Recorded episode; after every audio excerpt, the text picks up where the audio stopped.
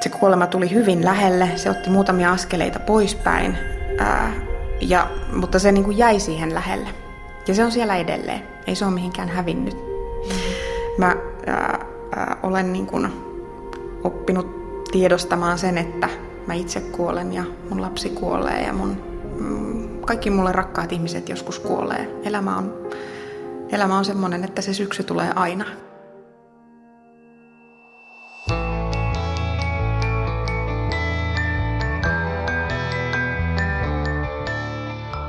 Kuuntelet havaintoja ihmisestä sarjaa, joka selvittää ihmisyyden mysteerejä.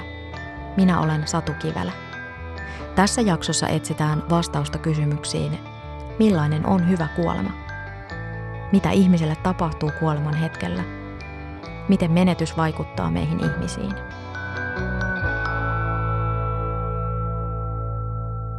Siinä sairaalahuoneessa oli raastavaa olla. Siellä oli onneksi ihmisiä, jotka helpotti sitä. Ihmisiä, jotka kertoi mulle, mitä tapahtuu. Vastas aina uudelleen mun kysymyksiin. Ää, ja jotka sanoi mulle, syö, nuku. Ja, mutta siitä huolimatta se oli kauhean raskas kokemus kantaa, koska siinä oli läsnä pelko menettämisestä, siitä, että kuoleeko mun lapseni. Ää, siinä oli pelko ää, tulevasta, ei tiedä mitään, mitä tapahtuu. Jokainen hetki on ikään kuin selviytymistä seuraavaan. Ei tiedä, tuleeko ovesta kohta lääkäri, ää, hoitaja, otetaanko kokeita. Joutuu katsomaan, miten se lapsi käy läpi kivuliaita toimenpiteitä. Tai sitten se, että, mm, että niin kuin, miten läheiset asiaan reagoi, miten mä heille pystyn kertomaan tästä asiasta. Siinä on hirveän paljon, aika on tavallaan pysähtynyt ja tavallaan samaan aikaan se kiitää hirveätä vauhtia eteenpäin. Kun kuolema lähestyy, ihmisessä tapahtuu monia muutoksia. Tiesitkö, että ihmisen nenän ihon rasvakerros häviää, rustot tulevat esille ja nenästä tulee tylppä? Hengitys muuttuu pinnalliseksi, hapensaati hiipuu, pulssi nousee. Kuoleva ihminen nukkuu enemmän ja lopettaa syömisen sekä juomisen. Suomessa kuoli vuonna 2017 yli 50 000 ihmistä. Suurin osa suomalaisista kuolee sairaalassa – Yleisimmät kuolinsyyt ovat sydän- ja verisuonisairaudet, syövät ja muistisairaudet. Inkeri kertoo kokemuksistaan näin.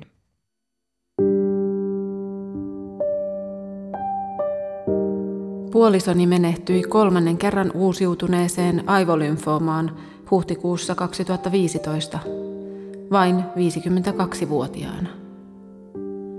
Onneksi todella huonoa aikaa oli vain viimeiset kymmenen vuorokautta – mutta silti kuolema yllätti, koska oireen mukaista hoitoa hän sai vain kolme päivää, kunnes hänet siirrettiin saattohoitoon, jota kesti vain yhden vuorokauden. Hän sairasti syöpää lähes yhdeksän vuotta. Minulla oli monta surua yhtä aikaa, sillä muun muassa lapset olivat lentäneet juuri pesästä ja jäin totaalisesti yksin. Moni menetyksen kohdannut kokee jäävänsä yksin. Henna Mäkelin pohtii kuolema kaikki mitä olet halunnut tietää kirjassa, että ehkä jäämme yksin ja jätämme toisiamme yksin kuoleman äärellä. Ehkä emme tiedä, mitä tulisi tehdä. Menetyksen myötä maailma muuttuu.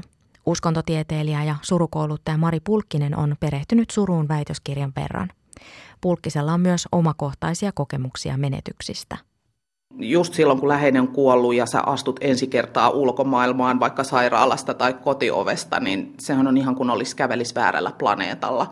Se suuri hämmennys siitä, että oma elämä on totaalisesti murtunut, muuttunut muuksi ja niin kuin ulkomaailma näyttää jatkavan entisellään, niin se on tosi hämmentävä ja usein myös aika kipeä kokemus, että ei pysäyttänytkään ketään muuta kuin mut. Suomalaiset ovat epätasa-arvoisessa asemassa kuoleman edessä. Suomessa on huonoja sairaaloita ja hoitokoteja, sanoo saattohoitolääkäri Juha Hänninen, kuolema kaikki mitä olet halunnut tietää kirjassa.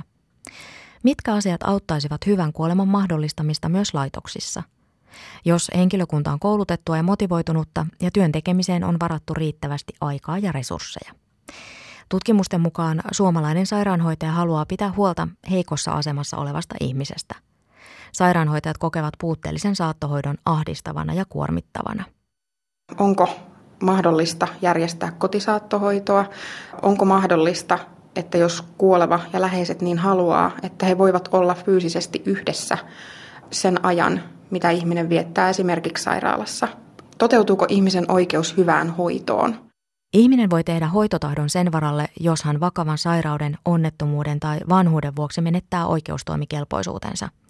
Hoitotahdossa määritellään tilat, jolloin luovutaan keinotekoisista elintoimintoja ylläpitävistä hoitotoimista, joiden avulla potilaan elämää voidaan vain lyhytaikaisesti pidentää. Terveyden ja hyvinvoinnin laitoksen verkkosivuilla on saatavilla lomake, jolla hoitotahdon voi ilmaista. Terveydenhuollon ammattilaisten tulee kohdella potilasta tämän vakaumusta, yksityisyyttä ja ihmisarvoa kunnioittain hoitopaikasta riippumatta. Puutteellinen tai olematon oireita lievittävä eli palliatiivinen hoito nostaa terveydenhuollon kuluja ihan tutkitusti. Riittämätön hoito lisää potilaiden päivystyskäyntejä sairaalassa. Jos läheisten tarpeita ei huomioida ennen ja jälkeen läheisen kuoleman, se lisää omaisten mielenterveysongelmia, jotka aiheuttavat sairauspoissaoloja ja työtehon laskua. Kuoleva ihminen ja hänen läheisensä ovat kuoleman hetkellä haavoittuvassa asemassa. Millainen on hyvä kuolema? Tutkija Anja Terkamo Moision mukaan se ei tarkoita jokaiselle meistä samaa asiaa, vaan on hyvin yksilöllinen ja henkilökohtainen juttu. Mitä hyvä kuolema on hoitajien näkökulmasta? Hyvässä kuolemassa toteutuvat potilaan itsemääräämisoikeus ja ihmisarvon kunnioitus. Iiris kertoo lapsensa kuolemasta näin. Oma poikani kuoli kahden vuoden kolmen kuukauden iässä viime syksynä. Hän oli vakavasti sairas ja kehitysvammainen. Suru- ja luopumistyötä ryhdyin tekemään jo silloin, kun todettiin, ettei poikamme elä kauaa. Kukaan ei vielä silloin kuitenkaan tiennyt, kauanko hän tulee elämään. Kirjoitan paljon surusta ja lapsen menetyksestä blogissani – Olenkin todennut surun olevan markkinoitu meille aivan väärin. Sitä ei kannata ottaa vastustajaksi, se vie vain energiaa. Suruaikaa ei ole, se elää mukana lopun ikää. Olen juuri kouluttautunut kokemusasiantuntijaksi teemalla surevan kohtaaminen. Eli yritämme saada varsinkin ammattihenkilöstölle viestiä eteenpäin, kuinka kohdata sureva.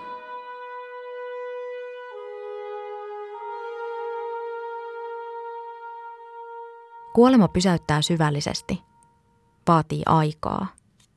Kuolema viittaa kintaalla tehokkuutta palvovan yhteiskunnan vaatimuksiin.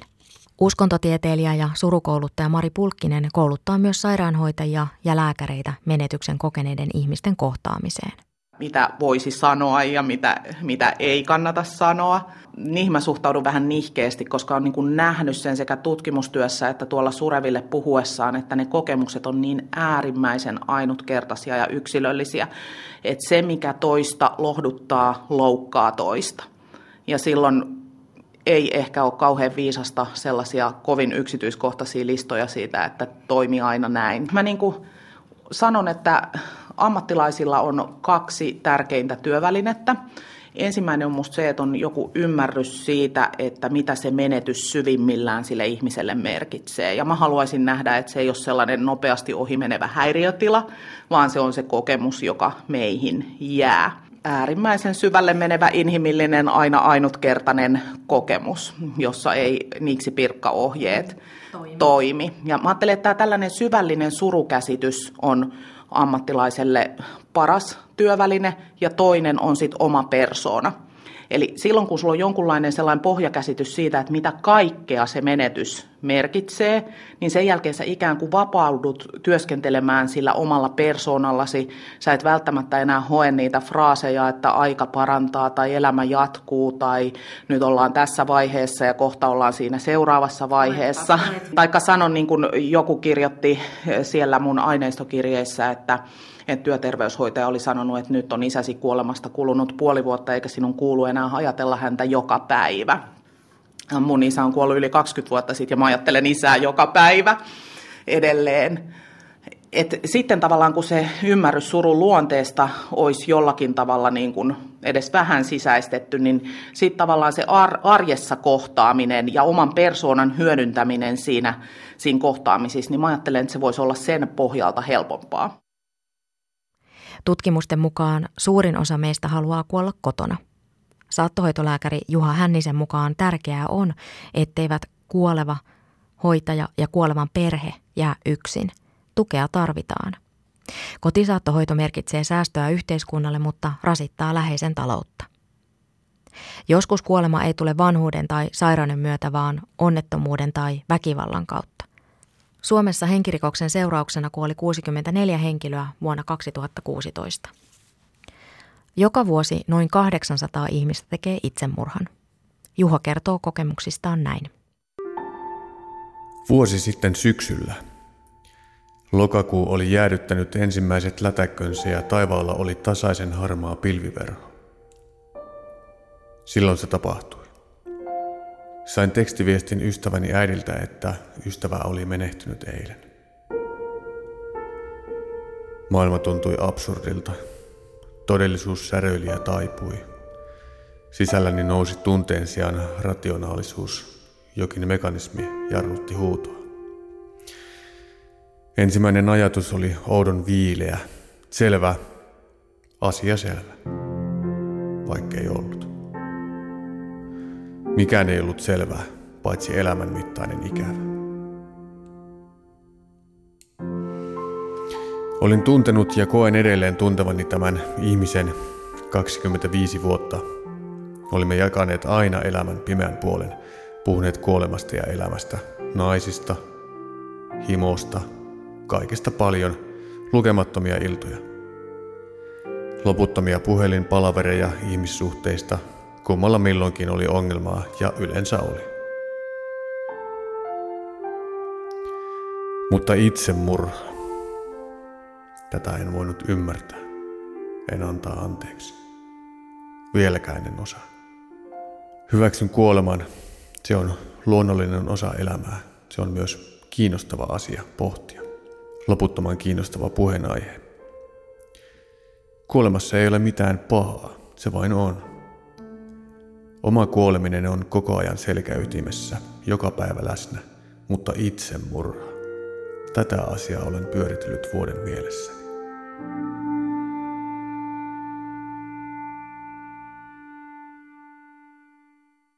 just silloin, kun läheinen on kuollut ja sä astut ensi kertaa ulkomaailmaan vaikka sairaalasta tai kotiovesta, niin sehän on ihan kuin olisi kävelis väärällä planeetalla. Se suuri hämmennys siitä, että oma elämä on totaalisesti murtunut, muuttunut muuksi ja niin kuin ulkomaailma näyttää jatkavan entisellään, niin se on tosi hämmentävä ja usein myös aika kipeä kokemus, että ei pysäyttänytkään ketään muuta kuin mut. Surumenetyksestä voi olla musertava – mutta aina kaikkien tunteiden ja ajatusten esille tuomiseen ei rohkaista. Millainen on ihanne surja? Kysymykseen kerrotaan vastaus Kaikki mitä olet halunnut tietää kuolemasta kirjassa. Ihannesurja ei mainitse käytännön velvollisuuksista tai vaikeuksista järjestelyissä. Usein todellisuutta on se, että juuri työikäinen nainen joutuu sekä lohduttamaan muita että hoitamaan käytännön järjestelyt oman surun keskellä. Aika kuormittava tilanne – kenelle tahansa. Puolison kuoleman jälkeen shokki piti minut pystyssä ja toiminnassa. Pidin itseni kiireisenä, vaikka sainkin hysteerisiä itkukohtauksia. Hautajaiset, vaatteiden hävittäminen, perunkirjoitus, talon ja pihapiirin raivaaminen, remonttien järjestelyjä. Kun tästä vaiheesta pääsin, iski sumu. Pidin itseni kiireisenä, vaikka purinkin ajatuksia blogiin. Kävin nuorten leskien vertaistukiryhmässä. Hain ylipäätään vertaistukea. Surun käsittely alkoi kohdallani kunnolla vasta noin kaksi vuotta puolisoni kuoleman jälkeen vertaistuen avulla. Sitä ennen ehdin muuttaa pois yhteisestä kodistamme. Sekin oli yksi askel eteenpäin. Kurssi nimeltä Yhtäkkiä yksin auttoi myös. Ylipäätään asian jakaminen. Surulla ei ole sairauslomaan oikeuttavaa diagnoosia. Siksi lääkärit kirjoittavat muun muassa seuraavia diagnooseja sureville. Reaktiivinen depressio, väsymysoireyhtymä ja ahdistuneisuushäiriö. Suhtaudumme suruun usein häiriötilana, josta pitäisi päästä pian eteenpäin. Äärimmilläänhän se, se surun aika raja, mikä ulkopuolelta annetaan, niin on tosi, tosi kapea, että monia kertomuksia mun väitöskirja-aineistossa siitä, että miten surevat kokee, että ulkomaailman mielestä suru päättyy hautajaisiin, että, että hautajaisten jälkeen ei tarvita enää käyntejä eikä tekstiviestejä eikä kysymyksiä siitä, että miten sä jaksat. Mutta sitten toisaalta jotkut tällaiset sopivaisuussäännöt saattavat päteä vielä kuukausien tai vuosien päästä, että lesken ei kuulu toimia noin tai tehdä näin. Tärkeimmän ihmisen menettäminen on kamalaa. Tämä on itsestään selvää. Itsemurha herättää surun ja ikävän lisäksi myös muita tunteita. Vihaa ja katkeruutta. Saatanan ääliö. Miksi teit sen? Etuilit jonossa ja me puhuimme, voi veljet me puhuimme, koska veljet me olimme. Me puhuimme masennuksen joka vaiheessa. Puhuimme itsemurhasta, puhuimme terapiasta, puhuimme puhumasta päästyämme.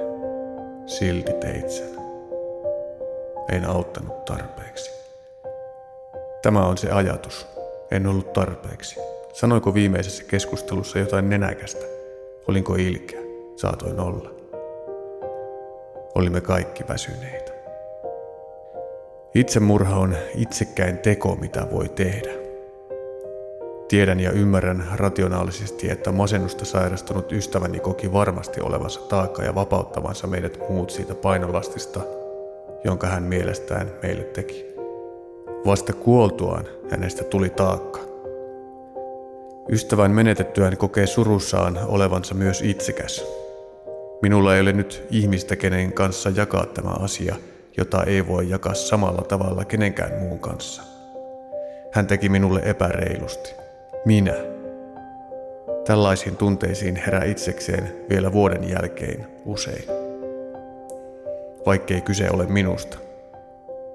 Kyse on siitä, ettei sitä ihmistä enää ole. Minäpä soitan tämän jutun, ai niin. Tähän ajatus pysähtyy koska ihmismieli ei käsitä olemattomuutta, vaikka hyväksyy sen. Kuoleman tapauksista voi olla vaikea puhua muiden kanssa. Yksinäisyys ja osaavan tuen puute voivat estää puhumista. Esimerkiksi itsemurha voi olla liian kipeä aihe jaettavaksi. Siihen liittyy läheisillä myös häpeää ja syyllisyyden tunteita en mä näe sellaista kaavaa, että läheskään kaikki toteisi edes vuosikymmenten jälkeen, että on hyväksynyt tämän, tämän tilanteen, sen, että läheinen on kuollut. Se näkyy esimerkiksi siinä, että, että siellä kirjoitetaan hirveän usein tällaisesta käsittämättömyyden tunteesta ja kokemuksesta.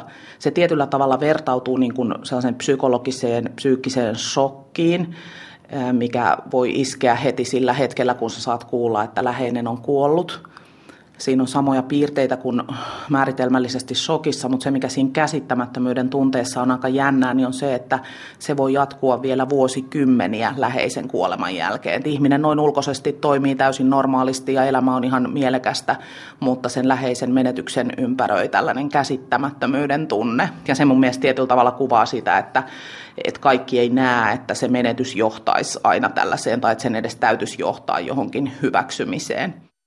Maija kertoo, että hänen pieni lapsensa sairasti syöpää koko elämänsä ajan ja kuoli viisi vuotta sitten. Maija kirjoittaa itkeneensä monta viikkoa etukäteen ja epätoivo laskeutui pysyväksi olotilaksi. Samaan aikaan piti pystyä tukemaan, hoitamaan ja hellimään kuolevaa. Maija kertoo, että lapsen kuoleman jälkeen tilanne tuntui jopa helpottavalta. Mieltä ja kroppaa kuristanut pelko ja tuska lapsen kärsimyksistä väistyi – Suru sai tarvitsemansa tilan. Sitten voi olla sellaisia tunteita kuin vaikka helpotus, joka on aika monillekin sureville tuttu tunne, mutta joka on suruun yhdistettynä niin tabun kaltainen tunne, että sitä ei voi sanoa ääneen. Mutta jos on menettänyt vaikka väkivaltaisen alkoholistipuolison, niin on jotenkin aika luontevaakin, että siinä tilanteessa päällimmäinen tunne voi olla helpotus.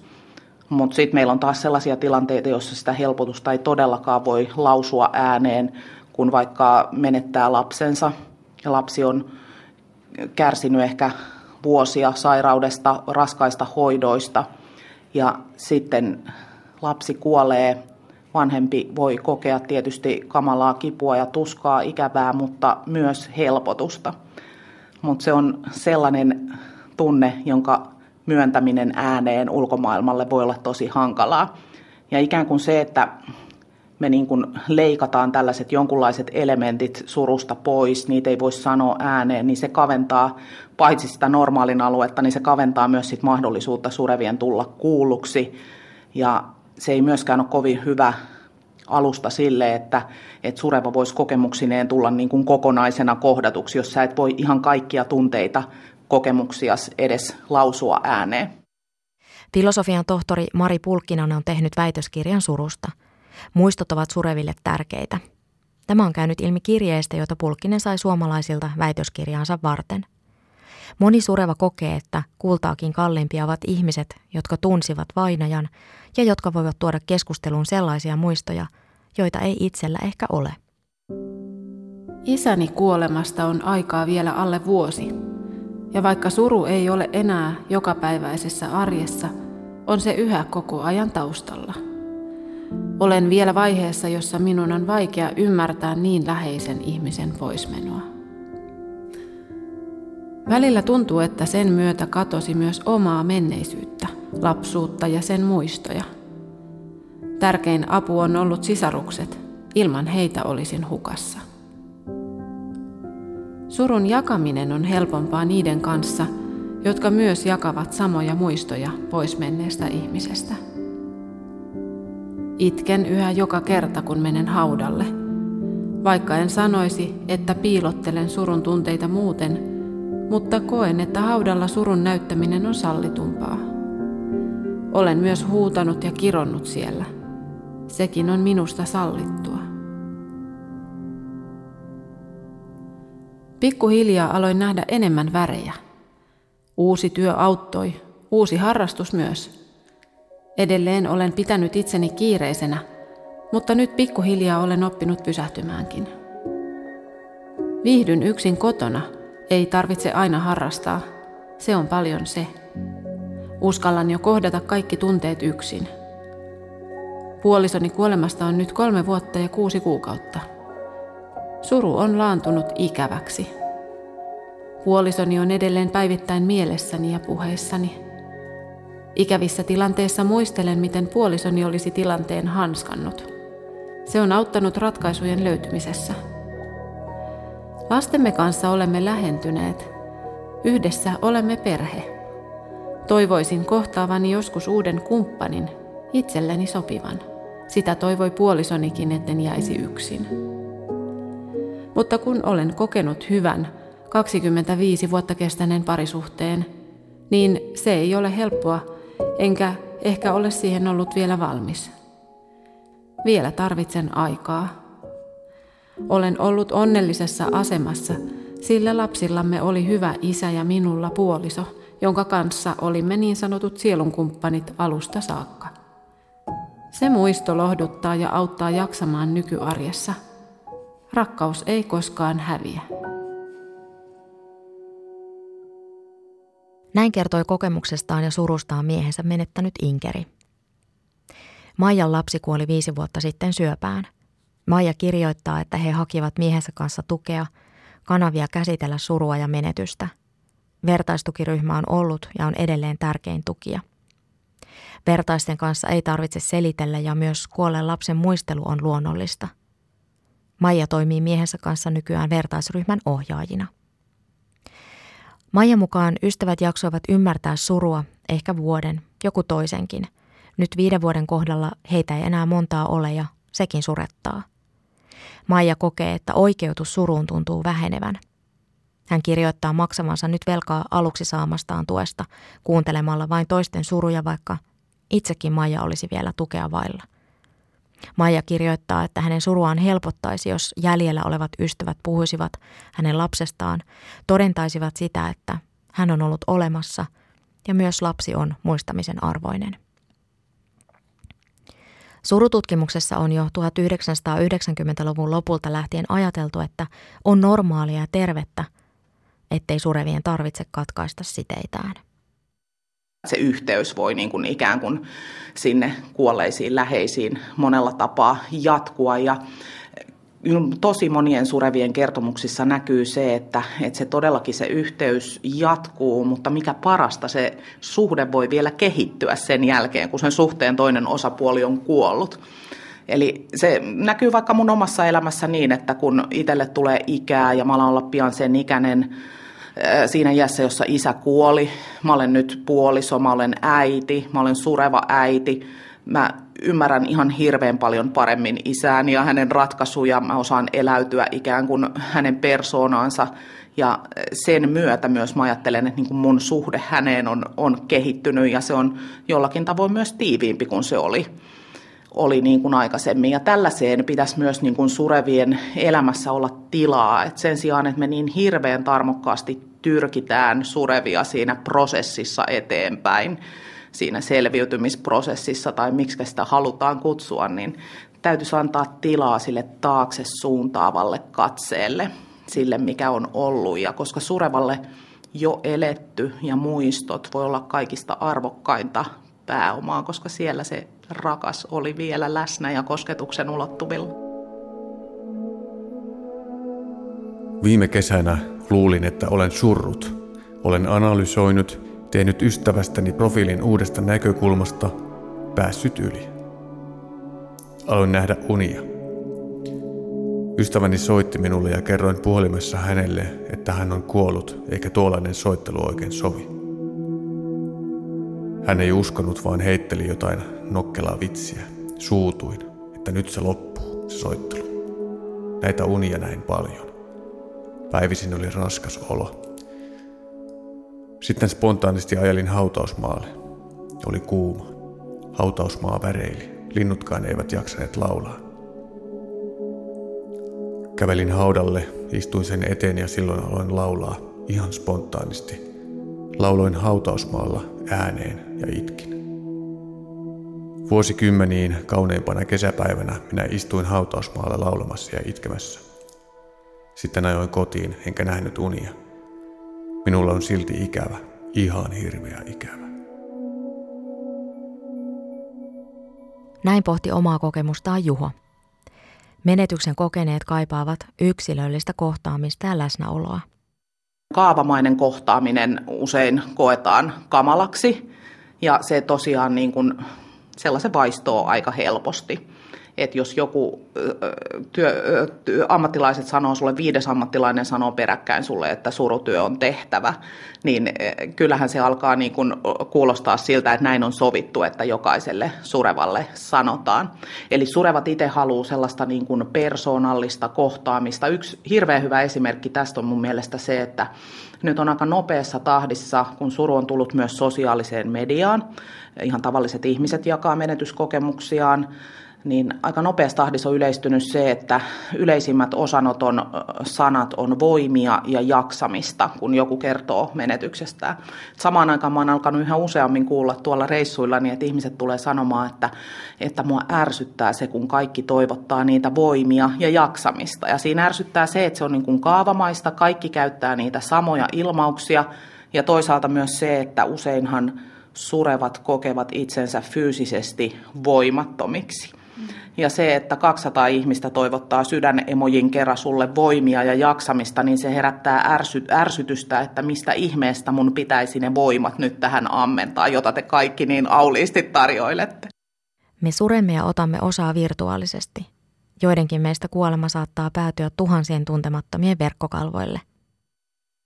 Lapsen vakavan sairastumisen myötä toimittaja ja tietokirjailija Henna Mäkelin istui sairaalavuoteen vieressä ja aisti kuoleman läheisyyden – Lapsi parantui ja toipui. Mäkelin halusi saada työkaluja kuoleman kohtaamiseen ja käsittelemiseen ja kirjoitti kuolemasta kirjan. Minkälainen on sun suhde kuolemaan nykyään?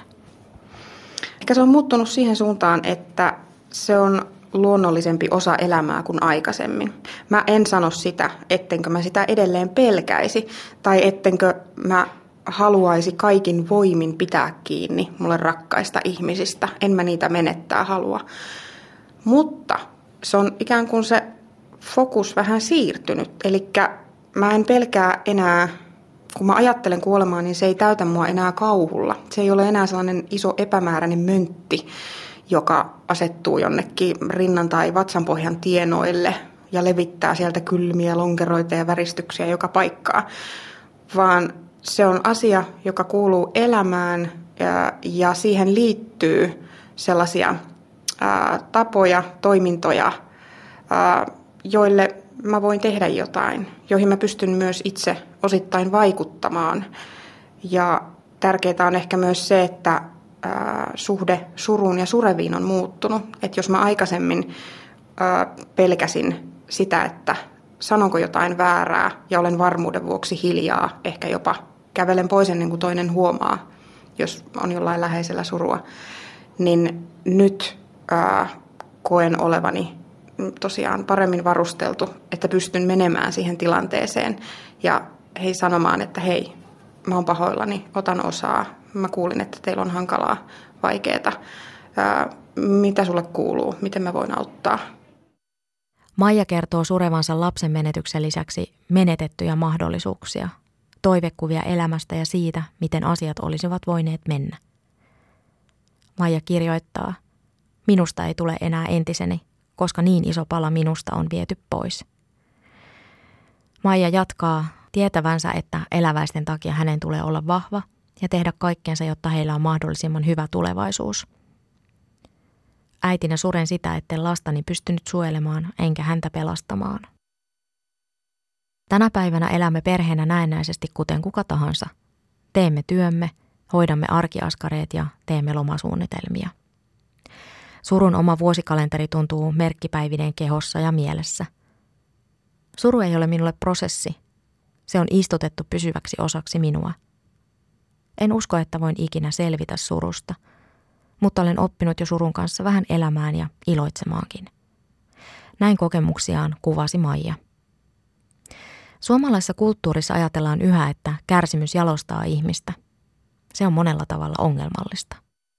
Se on mun mielestä hankalaa silloin, jos siitä tulee sellainen oletusarvo, että surevat jo jotenkin niin kuin etukäteen nostetaan jollekin jalustalle, että, että nyt, nyt se on varmasti kärsimyksensä seurauksena jollakin tavalla parempi ihminen. Se myös etäännyttää niistä kohtaamisista, koska sellaista niin kuin jalustalle asetettua ihmistä voi olla, voi olla niin kuin vaikea, vaikea kohdata ja ehkä totuus sitten ainakin mun tutkimuksen perusteella niin on se, että ihan aina se suru ja kärsimys ja menetys ei jalosta. Suru ja menetys rikkoo mieliä, se rikkoo kieliä, eli ihmisiltä saattaa kadota sanat ilmasta omaa kokemusta. Se rikkoo parisuhteita, perheitä. Ihmisistä voi tulla hyvin katkeria, hankalia kanssa ihmisiä. Mutta onneksi tämä ei ole ollenkaan se koko kuva, eikä se ole varmaan se yleisinkään kuva vaan yleisempi ja jotenkin toiveikas, lohdullinen kuva on se, että moni kokee myös menetyksen seurauksena itsessään positiivisia muutoksia. Tietenkin niin ulkopäin on hirveän vaikea sanoa, että mikä, mikä ihmisessä hänen persoonassaan, identiteetissään on surun tai menetyksen seurausta. Että me ollaan tosiaan kaikkien kokemustemme summia, mutta ihminen itse voi sitä toki, jos kysytään, niin arvioida, että mikä, mitä hän itse kokee surun seurauksena itsessään tapahtuneen. Osa menetyksen kokeneista voivat kokea syvää kiitollisuutta elämän pienistä asioista, kertoo uskontotieteilijä ja surukouluttaja Mari Pulkkinen. Mä rohkenen jopa käyttää ilmausta surun lahja, mikä suomalaisten surevien kirjeistä nousi esiin, niin on kyky tuntea kiitollisuutta, mikä oli vahvistunut monilla menetyksen jälkeen. Eli ihmiset oli alkanut näkemään ympärillään pieniä asioita, joista tunsi valtavaa kiitollisuutta. Toisaalta myös isoja asioita, joista tunsi entistä suurempaa kiitollisuutta. Ja sitten parhaimmillaan se kiitollisuus laajeni sen sellaiseksi jonkunlaiseksi hunnuksi tai verhoksi, joka niin kuin ikään kuin lävisti koko sen ihmisen elämän ja kokemusmaailman ja äärimmillään sitten niin, että, että kun se kiitollisuuden huntu laskeutuu koko elämän ylle, menneen, nykyisen, tulevan ylle, niin ikään kuin se hunnun jää, alle jää myös se menetys. Vaikka se menetys itsessään olisi kamalan kipeä ja raskas, niin siinä saattaa silloin olla myös kiitollisuuden siemen, ja ne on jotenkin toiveikkaita ja valoisia kokemuksia. Toimittaja ja tietokirjailija Henna Mäkelin kirjoitti reilut 300-sivuisen kirjan kuolemasta. Teokseen on haastateltu asiantuntijoita, ammattilaisia, kuoleman koskettamia ja menetyksen kokeneita läheisiä. Oletko sinä suunnitellut omat hautajaisesi? Mäkelin on. Mä haluan esimerkiksi ekologiset hautajaiset. Mä kirjoitin niistä kirjassakin. Mä haluan kuolla samalla tavalla kuin mä olen elänyt, tai siis haluan sellaiset hautajaiset, mitkä, mitkä tota, kuvastaa jotenkin sitä, minkä, mitkä asiat mulla elämässä on ollut tärkeitä. Mä myös toivoisin, mm, että musiikkia olisi läsnä, koska se on aina ollut mulle tärkeää. Mä toivoisin myös hyvää ruokaa, koska se, se on meidän arjessa, mun ja mun perheeni arjessa mukana koko ajan mä toivoisin, että siellä olisi tilaa kaikille tunteille. Vihalle, katkeruudelle, surulle, raivolle, kiitollisuudelle, ilolle, rakkaudelle, kaikille tunteille, joita kuolema herättää. Että se ei olisi, se olisi mun elämäni juhla ja se ei olisi mustavalkoinen juhla, vaan siellä olisi kaikki sateenkaaren värit. Hautaustestamentin avulla jokainen meistä voi halutessaan määrätä omien hautajaisten järjestelyistä – Virallisen hautaustestamentin voi tulostaa netissä tai tehdä sellaisessa hautaustoimistossa, joka kuuluu hautaustoimistojen liittoon. Hautausjärjestelyitä koskeva testamentti täytyy allekirjoittaa ja todistaa. Mikä on surun tehtävä? Kysyin asiaa uskontotieteilijä ja surukouluttaja Mari Pulkkiselta. Olisi tietysti hirveän helppoa sanoa, että suru on jonkunlainen rakkauden kääntöpuoli tai että, että suru on rakkauden hinta usein tällä tavalla esimerkiksi omille pojille on helppo sanallistaa surua, että me surraan siksi, että me rakastetaan. Mutta sitten siinä on tietysti se kääntöpuoli, että me surraan myös ihmisiä, joita me ei ole rakastettu.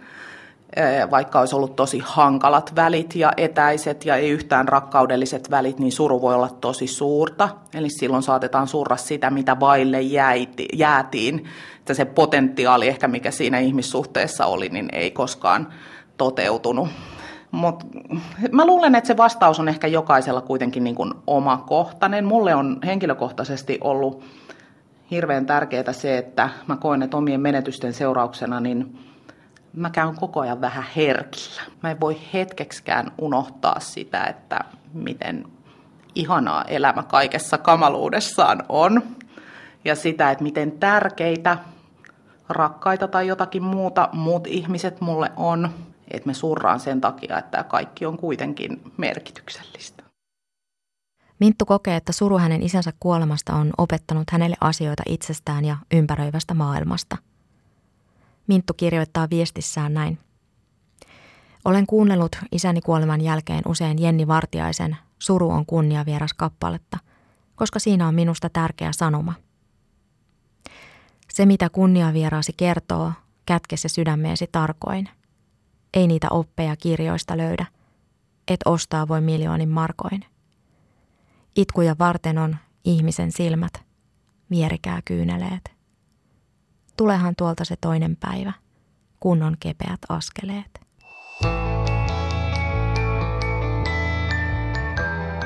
Minä olen Satu Kivelä. Kiitos, että olit mukana mitä pidit jaksosta.